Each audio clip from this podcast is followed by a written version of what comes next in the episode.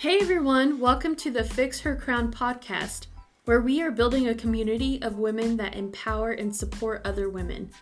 In our journey, we have slowly realized that no one has this roller coaster called life figured out. And while the two of us don't have all the answers, and we will never claim to, we are here to discuss the issues we all face in life, as well as the tools and resources to help deal with them. With humor, compassion, and our honest and open discussions, we hope to help you fix your crown to continue being the queen that you are. Hey there, welcome back to the Fix Her Crown podcast. Hello, friends. So, what we're going to discuss today is what I hope for you all to know and to also remember these things when you feel lost or discouraged. And I also want you to know that we do understand that everyone's life is different and everyone has a variety of hardships that they face in life. And I can't fully understand any hardships or difficulties that I have not faced myself, but I can try to gain some insight into the troubles that other people face, and I can be supportive and kind, as well as provide a listening ear. And I want all of you to remember this today and during any future episodes that we have. So, not to sound morbid, but let's imagine this. You've made it to your deathbed. I know, it sounds a little creepy already. Just stay with me here. so you're you've made it to your deathbed. And you're surrounded by those closest to you, the people you have loved and cherished during your time together on earth. And during this time, you're able to reflect on your life. The ups, the downs, the family trips, all the memories you made with your friends, the weddings, the births of children, the lessons learned, all the music, the art, the beauty and wonder of it all that endured even during the heartbreaks. So, I can assure you that you will not have any consideration for your material possessions, how you looked in that picture from 40 years ago during a trip to the beach, the time you made that huge mistake, and you can take your pick on what that huge mistake means to you because, girl, I have so many of my own that I could choose from.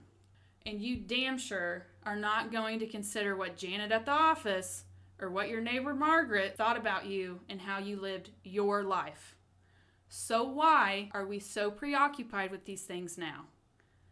Now, we could get into the whole discussion about how society has shaped us to be consumers, to feel bad about ourselves if we aren't a size zero. And if you are a size zero, honey, we still love We you. We love you. We love you. I'm just stating that as an example. To nitpick every move we make and to give a shit what other people think. But that's a discussion or 10 for another day we could go on and on and on Yes. about that one. about society and all the turmoil it brings. And we, we probably will. Oh, yeah. Get ready. Um, so please realize and remind yourself as often as you need to that this is your one life on this earth. How do you want to spend it? Do you want to spend it being in the rat race of buying stuff you don't need to impress the people that you don't like? And I know that's been said thousands of times before. I'm sure you've seen it. I, I get that, but it is a very great point to make. Do you want to feel shitty about yourself because you don't look like a supermodel or that famous celebrity on Instagram? Do you want to keep bending over backwards and chipping away at your true self to fit into other people's expectations? Have your answers so far been a no? I, I certainly hope that they have. We are all beautiful, inside and out, and we have so many things to offer this world and the people living here. But we can't do that fully if we do not live fully. Now, trust me, I get down on myself for how I look, but I'm trying to be better about how I talk to myself. So, last Saturday morning, I had a lot going on and I really wanted to work out before I got my day going. Yeah. So, I worked out that morning before I needed to run Colin over to baseball practice. So, when I got off the treadmill and I was done lifting some weights, I was all sweaty. My hair was in a messy bun. My workout shorts were on. I had a tank top on, a long sleeve activewear shirt on over that, and I was in slides with socks on, mind you. So I stood in my living room while Colin's sitting on the couch, and I tell him to throw his shoes on, and I said, "I know I look so pretty right now." And the look on Colin's face did not reinforce that sentiment whatsoever. But whatever. I felt good for moving my body before 8 a.m. on a Saturday. Yeah, girl. I know how that is. yeah, and I haven't done that in a very long time. And I do worry about what other people think of me, even people that do not play important roles in my life whatsoever. But I am doing better at, with this. I don't care as much, and every time I worry, I reassure myself that in the long run, they are not going to change the course of my life in any shape or form. And what they think about me will fade quicker than my thoughts of considering cutting down on the carbs in my diet, which is a very it's a very finite small amount of time. Yeah. Yeah. the amount of time we focus on all the calories and the carbs and Mm-hmm. Yeah, shit goes out the window real quick. so questions that I would consider asking yourself is how do you want to live your life? What motivates you? What are your dreams? What do you want to accomplish in this big world? What impacts do you want to make on other people's lives? These are the things you should be considering. And please remember that we so often regret the things that we did not do rather than the silly things that we did do. I got plenty of photo albums of it. and it's a fun trip down memory lane. so, a couple of the things that have shaped me and my outlook on life, I would say one big influence is my Uncle Dave. So, when he was 27, he was paralyzed, and this occurred the summer before I was born. So he broke his C6 vertebrae and he was paralyzed from the chest down. So my whole life, all I knew right. was Dave being paralyzed. Yeah. So I had the privilege of being his niece for 18 years before he passed away. This man had insane positivity given his situation. He could no longer walk and he eventually had to have one leg amputated, but he was thankful every day for being alive and doing the things that he could do, like watching WWE, spending time with family, telling me stories about serial killers. and I wonder why I love true crime. Sometimes when I'm listening, I'm like, yeah, that's what Uncle Dave said about that guy. Yeah. And he loved to make people laugh. So those were just some of the things that he cherished in life. So my oldest son was born a year before my uncle passed away. One of my son's middle names is David to honor the man that continued to he it's so true. He continued to see the beauty in life even through all the devastating times he had. So, I mean, I do understand that there had to be times that he broke down. No person goes through this life without feeling anger or sadness.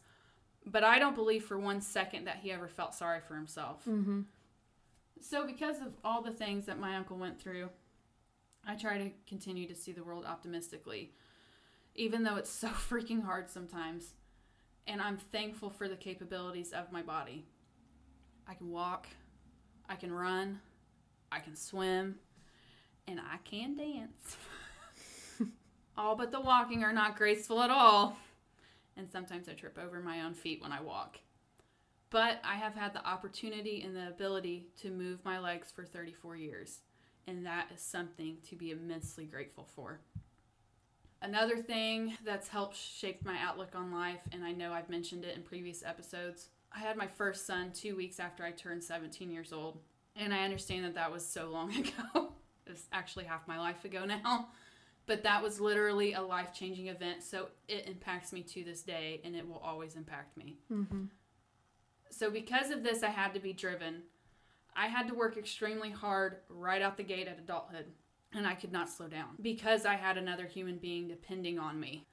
And I thank God every day for the way things happened. Even though I was scared to death to be pregnant at 16 years old, I got brave pretty quick.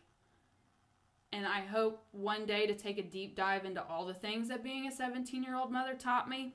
But I just wanted to note a bit of my experience in this episode about it. And lastly, as a nurse, I have seen people on their deathbeds. I've seen trauma victims. I've seen gut wrenching circumstances. And I have seen absolutely insane miracles that still shock me to this day. But I've also, in my personal life, I have lost loved ones, both old and very young.